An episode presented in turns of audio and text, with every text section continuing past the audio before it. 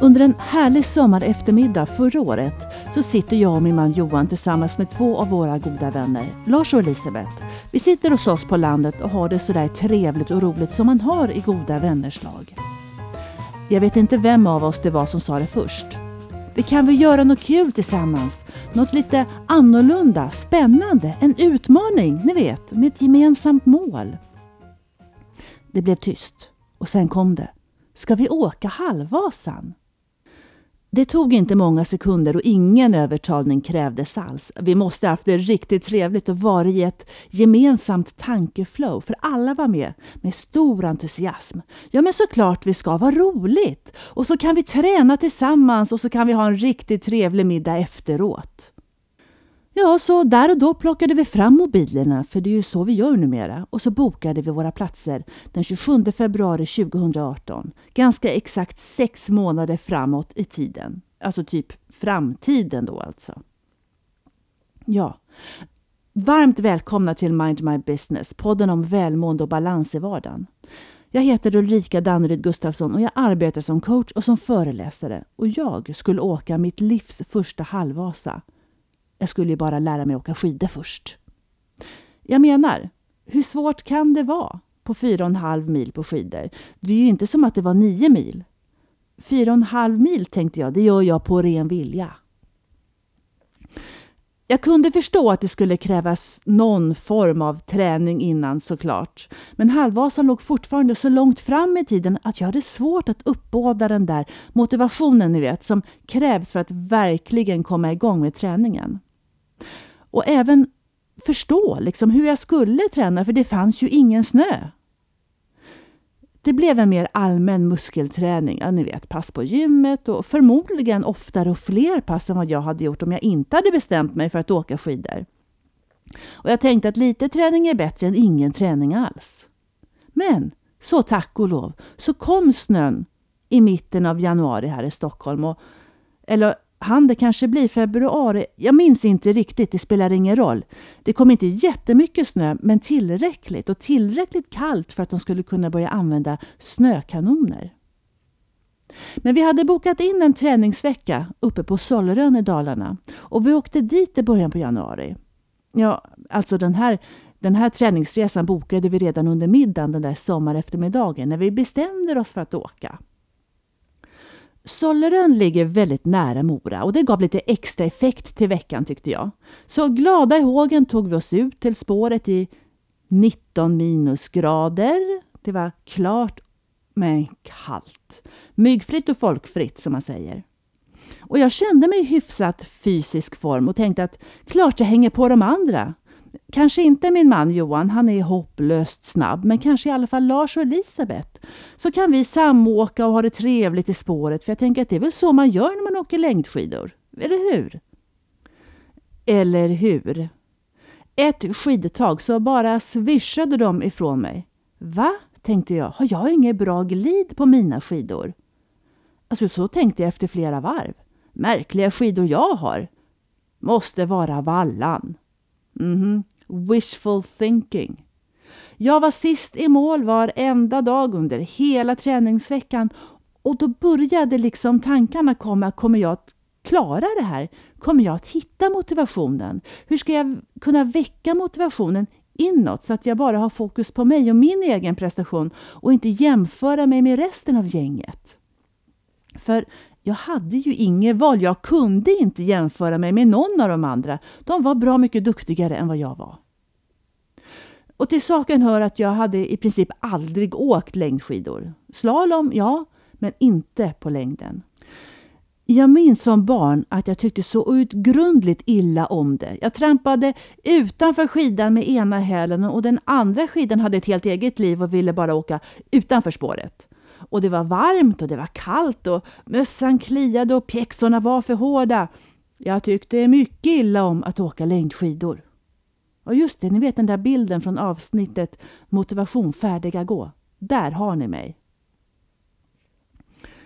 Och redan första dagen som sagt på vår träningsvecka så insåg jag ju att det här skulle bli en utmaning. Det är inte bara att åka. För det handlar om teknik rakt igenom. Det är balans, glid, tryck, kick. armar och ben och mage och lår och rumpa och balans, balans, balans och valla och ja, inte minst ork. I mitt arbete så pratar jag ju ofta om inre och yttre motivation och att den inre är kraftfullare än den yttre. Just för att det är någonting som jag äger själv. Det är min förmåga och något jag själv kan påverka. De yttre krafterna handlar ju om vad andra tycker och tänker, att man presterar för någon annan, kanske för sina föräldrar, för sponsorer eller för att man är rädd för att förlora eller misslyckas med allt vad det skulle kunna innebära för självkänsla, självförtroende och självbild. Ni vet, skam och skuld. Så där är jag ute i skidspåret på Sollerön. Och under varje varv så hör jag mina egna ord i huvudet och noterar att även om jag hade en rätt så stark inre motivation, för jag hade ju bestämt mig, så är det gott att få det bekräftat utifrån. Att få bekräftat att man inte är ute och cyklar helt och hållet i skidspåret. Och varje gång som jag blev varvad av någon i gänget så fick jag påminna mig om att när det väl skulle gälla på självaste dagen det, ja då var det förmodligen väldigt många som skulle köra förbi mig. Lika bra att acceptera det redan nu. Och ja, Lars och Elisabeth och Johan gav mig många glada hejarop och jag sög i mig varenda en av dem.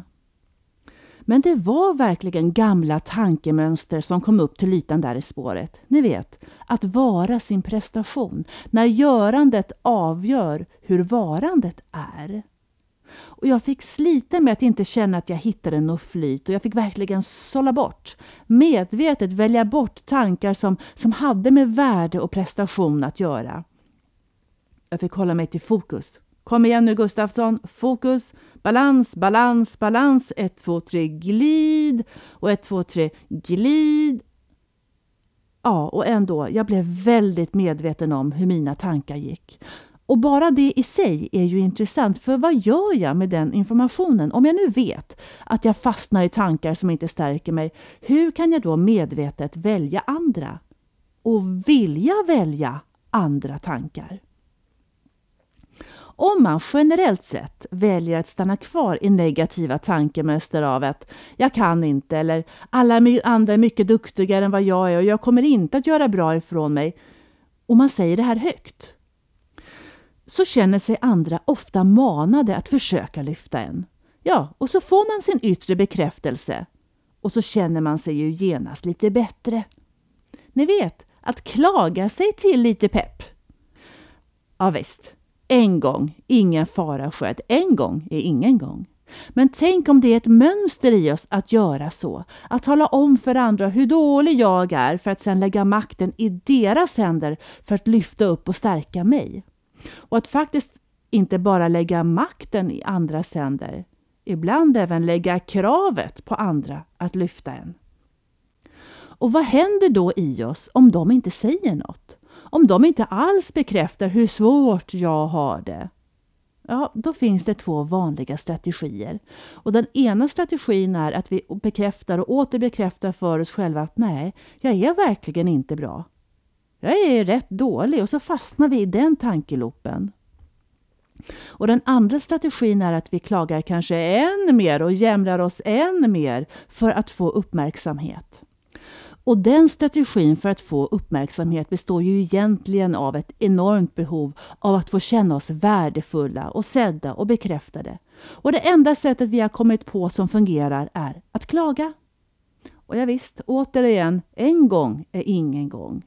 Men två gånger kan vara en tendens och tre gånger ett mönster. Och nej, det handlar inte om att låtsas må bra när man gör det. Det handlar inte om hur man har det, utan det handlar om hur man tar det. Så där står jag i skidspåret och funderar. Ja, eller, ja, eller står och står. Jag hasar mig fram, för annars så fastnar all snö under skidorna och byggs upp som platåskor. Och då går det verkligen inte att åka. Nej, så has, has. Ja, och jag vet allt det här med inre och yttre och jag vet och jag känner att jag håller på att bli kapad av mitt inre offer, mitt inre stackars mig. Så tack och lov så fanns det även en annan del av mig, en röst som var starkare än den andra. Den delen i mig som inte backar från en utmaning och som har lärt sig att älska att vara ute i skidspåret även vid 19 minusgrader. Och som vet att jag blir en gladare person när jag rör på mig. Så nej, tänker jag. Jag behöver inte klaga, för jag vill inte klaga. Vad fasiken har jag att klaga över? Det är härligt att få vara ute och åka skidor. Det är kallt. Men solen skiner och det är utan tvekan en fantastisk miljö där ute på Sollerön. Klassiska fäboar, skog, gnistrande snö. Helt fantastiskt. Och tyst. Alldeles tyst. Och eller hur? Jag kan ju inte klaga över min prestation när jag inte har tränat. Så, balans, balans, balans. Ett, två, tre, glid. Ett, två, tre, glid. Ja, så träning, det var min nyckel. Men jag insåg något annat kul också. För den som tror att skidor bara är något man tar på sig, ett par stavar för att hjälpa till att staka med och för att hålla balansen och ett par täckbyxor för att inte bli kall. Ja, det finns mer än så. Herregud, om man vill så är detta en tekniksport och prylsport utan dess like. Det finns vandringsfria skidor, det finns racingskidor, vi pratar kolfiber och integrerad stighud, det finns snabba mössor och det finns kvicka byxor, speciella vattenflaskor, pjäxskydd och så all denna valla. Vill man så kan man säkert bli doktorand i ämnet. Men jag tänkte, jag börjar från början. Basic, eller ja, alltså Johan tänkte väl så också. Så, jag åkte på ett bra grundpaket. Skidor, stavar och täckbyxor. Jag var för övrigt i princip den enda som hade ni vet, klassiska täckbyxor på mig i skidspåren i Stockholm. De flesta andra åkte i vindbyxor, svarta eller mörkblå. Och mina täckbyxor, de var knallgula. Man såg mig på långt håll och det var bra, för då var det ingen som åkte in i mig på grund av dålig sikt i alla fall. Och vid ett tillfälle så var det även en fotograf ute i spåret i Arninge, norr om Stockholm, där jag och Johan åkte mest. Och det var ju för att det var enda och närmaste stället med konstsnö där vi bor. Ja, och så ropade den här fotografen på mig och bad att få fota. Han menade att jag syntes ju så väl i mina täckbyxor och sen så åkte jag i ja, lämplig fart för att fastna på bild. Men nu stod han för övrigt just före en nedförsbacke. Och alltså, så här är det. Man vill inte bli fotograferad i en nedförsbacke. Man åker en nedförsbacke på längdskidor med livet som insats och det är inget man vill få förevigat. Jag hade aldrig kunnat föreställa mig obehaget jag skulle känna inför en liten backe innan jag började åka för första gången. Och då är det så att jag åker gärna utförs på slalomskidor och det får gärna vara brant och även om jag är mer av en fegis idag än vad jag var för 20 år sedan så kan jag fortfarande uppskatta en rejäl lutning och lite adrenalin i kroppen. Men inte med fladdrande längdskidor på. Och jag har sett folk trilla i längdspåret. Det ser inte så farligt ut. Det ser mer ut som om ja, man välter, tippar över lite grann. Men så här är det. Det gör så ont. Om man slår i en axel och höft och handled och det är stavar och skidor och allt är så långt. Hjälp, jag säger det. Det är livsfarligt att trilla, även på planmark. Och lägg då på en kulle eller en backe. Och när man står som nybörjare i spåret i en backe så inser man ganska snabbt jag kan inte stanna. Så uttrycket se upp i backen annars får du hål i nacken får plötsligt en väldigt sann innebörd. Det finns ju inte en möjlighet, om jag nu åker ikapp personen framför, att jag inte krockar med den om jag inte handlöst slänger mig ur spåret. Nej, Nedförsbackarna det blev min stora skräck inför loppet. Tanken på att jag inte skulle ta mig runt loppet eller behöva bryta på grund av fysisk utmattning, det fanns inte i mina tankar. Nedförsbackarna blev min gemensamma fiende med mig själv. Jag hade ens aldrig tankar på att det där med halvvasan skulle kunna vara en riktigt dålig idé med tanke på att jag i princip aldrig åkt längdskidor. I mitt huvud var jag helt övertygad om att jag skulle klara det. Om så inte, så på ren vilja. Så jag blev rätt ställd när skräcken för utförsbackarna hela tiden tog sig upp på den här fokustoppen i mig. och jag såg framför mig smärta och vurpor och, och stavar och ont skulle det göra. Så jag kände att om det var någonting jag skulle lägga den lilla tiden på som jag hade så var det just nedförsbackarna. Jag skulle banne mig lära mig att åka utförs med långförs. Och jag bestämde mig för att jag skulle lära mig att hantera de där fladdriga skidorna och kanske till och med lära mig att hålla balansen och bromsa med ena skidan utanför spåret i nedförsbackarna om det nu skulle gå för fort. För jag ville inte behöva oroa mig för varje backe längs med loppet, för jag visste att det var många. Jag säger bara det, fy farao, eller vad då, skam den som ger sig. Banan jag åkte på utanför Stockholm hade tre backar. Och där den sista dessutom avslutades med en skarp kurva där man fortfarande hade ganska hög fart. Backe och kurva, ja det är en jobbig kombination. Och jag såg hela tiden framför mig hur jag skulle åka ut ur spåret och rakt ut i terrängen och aldrig få träffa mina barn igen. Så gissa vad jag kände när jag bestämde mig efter flera varv, upp och ner, upp och ner, för att inte safea i den sista backen och kurvan, utan stå kvar och utmana mig själv. Ja, för det första var jag väldigt medveten om att jag var rädd. Och jag noterade att jag hade en total fokus på balans, balans, balans. Titta rakt fram. Jag hörde bara rakt fram.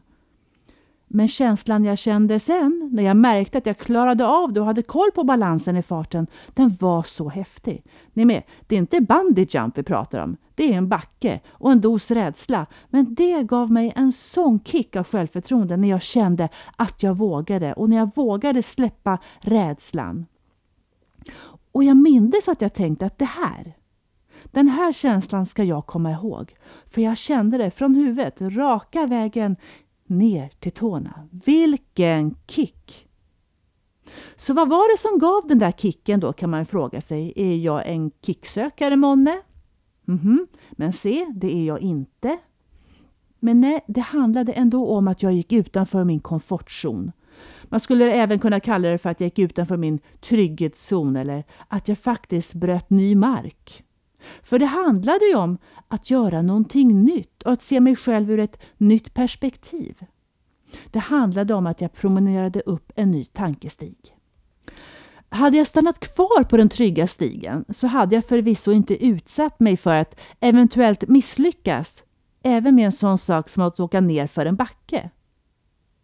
Men jag hade ju tränat för det här. Balans, balans, balans. Och jag behöver ju få omsätta med nya kunskap.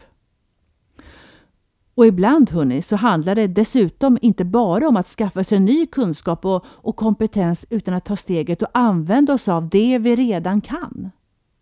Och när vi kommer i kontakt med vår komfortzon, där vi känner oss trygga kontra vad som får oss att känna oss otrygga, så blir det faktiskt väldigt tydligt vilka begränsningar som vi har satt runt oss själva oavsett om det är någonting nytt vi provar eller om det är befintliga färdigheter som vi behöver börja använda oss av. Och här kommer det.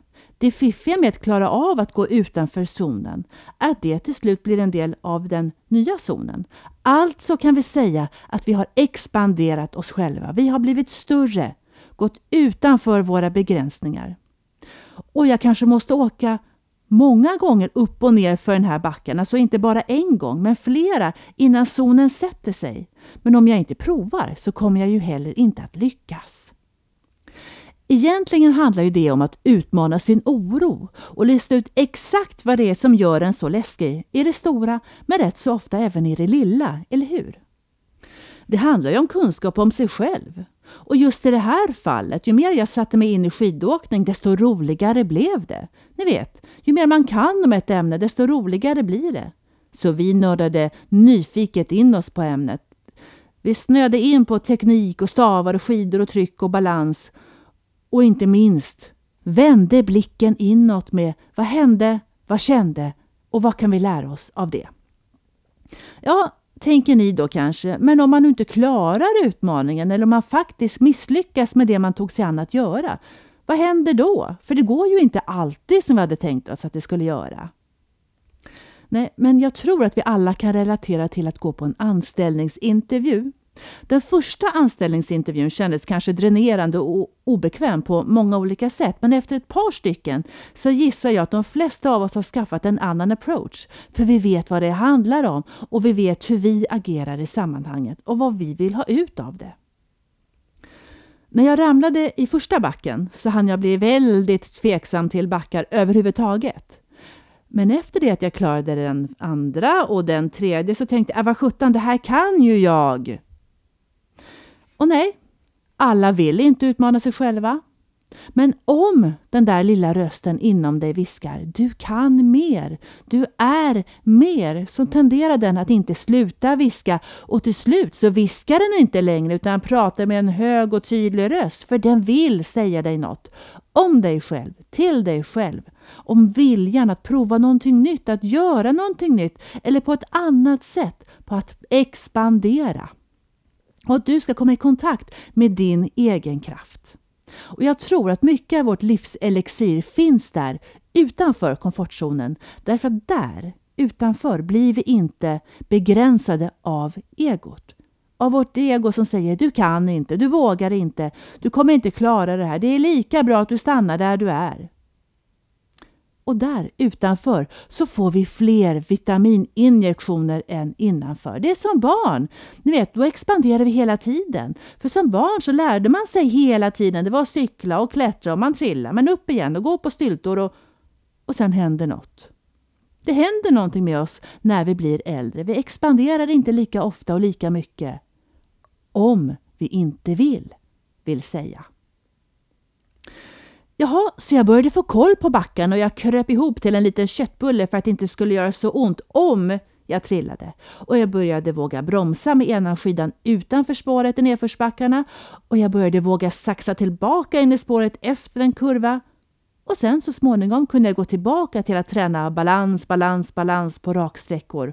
Åka utan stavar och 1, 2, 3 glid, våga glida längre, längre på en skida i taget. Och vet ni vilka fler insikter jag också började få? Jo, konstsnön jag åkte på här i Stockholm var typ sådär, för det riktiga snöfallet hade då inte riktigt kommit ännu. Så spåren var inte så djupa och man kände stavarna genom snön. Man fick inte riktigt det där greppet, man pratar stavfäste. Och hela Stockholm trängdes på rundan på 2,7 kilometer. Det var myggfritt, men inte folkfritt. Det var inte som Solleröns meditativa erbjudande. Med andra ord, jag fick inga favörer av förutsättningarna här. Och, när jag, och det var det här som var så intressant. När jag accepterade de här förhållandena, ja, då gjorde det ju ingenting att det inte var perfekt. Och det var det som gjorde det så perfekt. Det blev ett led i träningen. Om jag kunde åka på de här förutsättningarna vi hade i Stockholm, ja då skulle jag minsann klara av de fina spåren runt Oxberg och sen vidare till Mora. Och det, det var bra tänkte jag. Och det stärkte min self-efficacy, ni vet, tilltron till den egna förmågan att genomföra. Dagen D närmade sig. Och det var mycket snö uppe och ute på Sollerön där vi bodde, igen. Och det var mycket snö runt Mora överhuvudtaget och det var kallt. Och jag hade en himla huvudbry hur jag skulle klara mig för att inte bli kall om fötterna. Vadå? Ett, två, tre glid och nedförsbackar och balans, balans, balans. Räckte inte det kan man tycka. Nej, det var som bortspolat. Nu var det bara kalla fötter i fokus. Skulle jag ta på mig pjäxorna hemma i stugan eller precis innan start? Hinner pjäxorna bli kalla på vägen dit? Hur gör jag? Så hade jag en idé.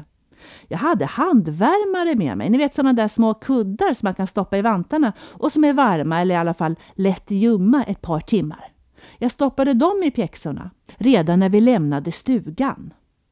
Och så höll jag pjäxorna i famnen hela bussresan till Oxberg. Jajamän! Pjäxorna var helt alright när jag väl tog på mig dem. Vilken lättnad! Vi hade fått en bra starttid, klockan kvart i tio på förmiddagen.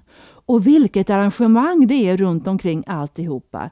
Bussar till Oxberg, rätt buss, väntetider och värmestugor, chip runt fotled, påsar att lägga varma kläder i, påsar att lägga dusch och ombyte i. Och var ska det läggas för att transporteras rätt och hinna gå på toaletten för kön är så lång och inte hinna bli kall? Oh, Gud, ska man tänka på sånt också, tänkte jag. Och så ska man hitta rätt startled och pang, sen går starten. Och det är i och för sig utan tvekan en spännande känsla, för nu gör jag det, tänkte jag. Nu gör jag det som jag har tränat på senaste månaden. Sen hann jag inte tänka mer på det, för det var stavar och det var skidor och mina, men framförallt andras och skidor och man ska parera och innan allt tunnades ut längs med spåret. Och solen sken faktiskt i början. Det var kallt. Men solen sken och spåren var fantastiska och det kändes så roligt. Jag hade ett fantastiskt glid och tänkte, ja, det här går bra. Jag åkte till och med om ett par andra åkare och det var en väldigt ny upplevelse. Mycket uppfriskande. Så efter en och en halv mil så händer det något. Spåren känns tröga och jag vet inte om det är mina skidor eller om det är jag som inte kickar rätt eller med något glid hade jag inte. Jag fick ingenting gratis. Och så börjar det snöa.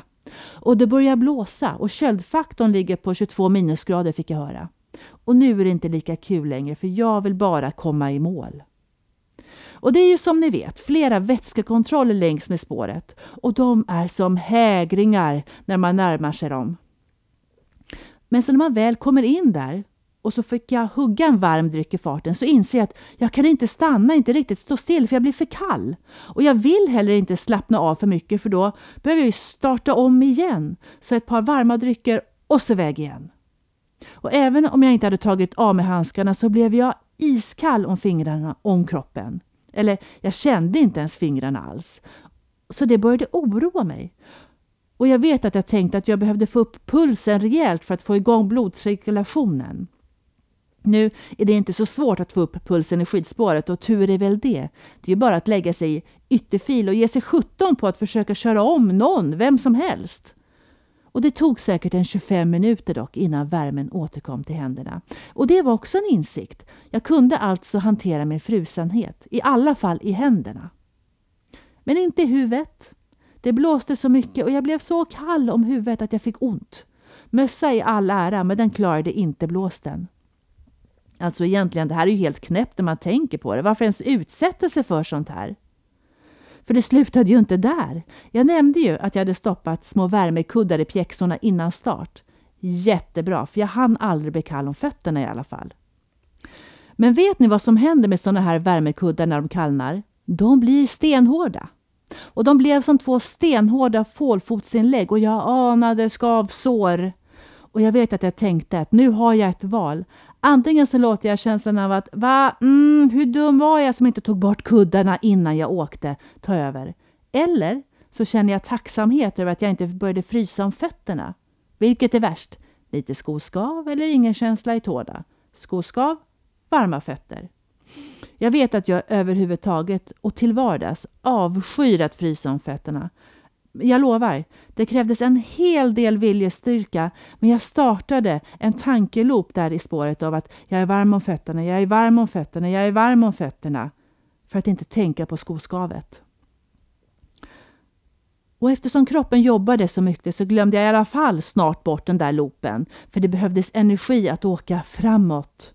Och delmålen avlöste varandra. Först var det ju tanken på vätskestationerna. Men när det stod 8 kilometer till nästa station, då kändes det inte som någon belöning som jag kunde ta in. Nej, så det blev varje kilometer istället som fick bli delmål. 21 kilometer kvar till mål, 20 kilometer kvar till mål och så hoppas jag och önskar där i spåret att jag ska ha missat några skyltar längs vägen och att det skulle stå 15 kilometer kvar till mål, men nej, 19 kilometer kvar till Mora. Och till slut så orkade jag inte räkna kilometer längre. Jag räknade träd. Fokus! 10 meter fram. Trädet 10 meter fram. Fram till kröken och nej, en uppförsbacke till. Alltså hur många uppförsbackar finns det tänkte jag. Nedförsbackarna de hade tappat sitt skräckgrepp om mig för länge sedan. Nu kändes nedförsbackarna som återhämtning, en kall återhämtning förvisso. Det blåste ju så mycket, men ändå en återhämtning. Och uppförsbackarna, ja det var där jag kunde hämta jämn tid. För jag hade inget fel på greppet uppåt. Jag hade nog kunnat gå uppåt till slut. Men jag hade inget behov av att vinna tid. Jag ville bara i mål. Och när det så äntligen stod två kilometer kvar till Mora på skylten så kändes det helt overkligt. Va? Är det sant? Två kilometer? Och vid det här laget så kunde jag inte ens hålla en långvarig tanke i huvudet överhuvudtaget. Det var inte ens frågan om att fastna i ett negativt tankemönster, för jag hade inga tankar. Och vilken mental återhämtning det måste vara egentligen. En reboot, en, en omstart. Men de två sista kilometrarna, det var de allra längsta. De tog aldrig slut. Och jag kände mig som en robot. Framåt, framåt, framåt. Jag känner inte mina fingrar, jag har ont i hela kroppen, men framåt, framåt, framåt och så, och så ser jag målet och jag hör hejandet och där är våra barn och hunden och Johan. Och Johan hade säkert kommit till målen två timmar före mig. Men där stod alla i alla fall och hejade fram mig de sista 30 meterna. Och då kom alla tankar och känslor tillbaka och sköljde över mig som en flod. Jag kunde inte hålla tårarna tillbaka när jag åkte över mållinjen. Var det lycka? Var det glädje? Var det utmattning? Jag vet inte. Men det var bara så fantastiskt att åka över den där mållinjen och sen få krama om familjen. Jo, det var lycka. Vi tar oss tillbaka ut i stugan på Sollerön tillsammans och vi är tagna och vi sitter och analyserar dagen tillsammans. Vi-känslan är påtaglig i vårt goda vänners lag skidlag. Och vi firade precis som vi sa att det skulle. En härlig middag. Ja, köpizza, men vem orkar laga mat? Och vi skrattade, trötta skratt, men hjärtliga och nöjda skratt. Vi hade gjort det, var och en individuellt, men vi hade gjort det tillsammans. Ja, och stämningen, den var minst lika god, om än bättre, som den där sommareftermiddagen sex månader tidigare när vi hade bestämt oss för att åka. Ja hörni, det var allt för idag. Stort och varmt tack återigen för att ni har lyssnat. Och tyckte ni om det? Lajka, dela eller lyssna igen nästa gång. Och tills dess, ha det så bra. Hej!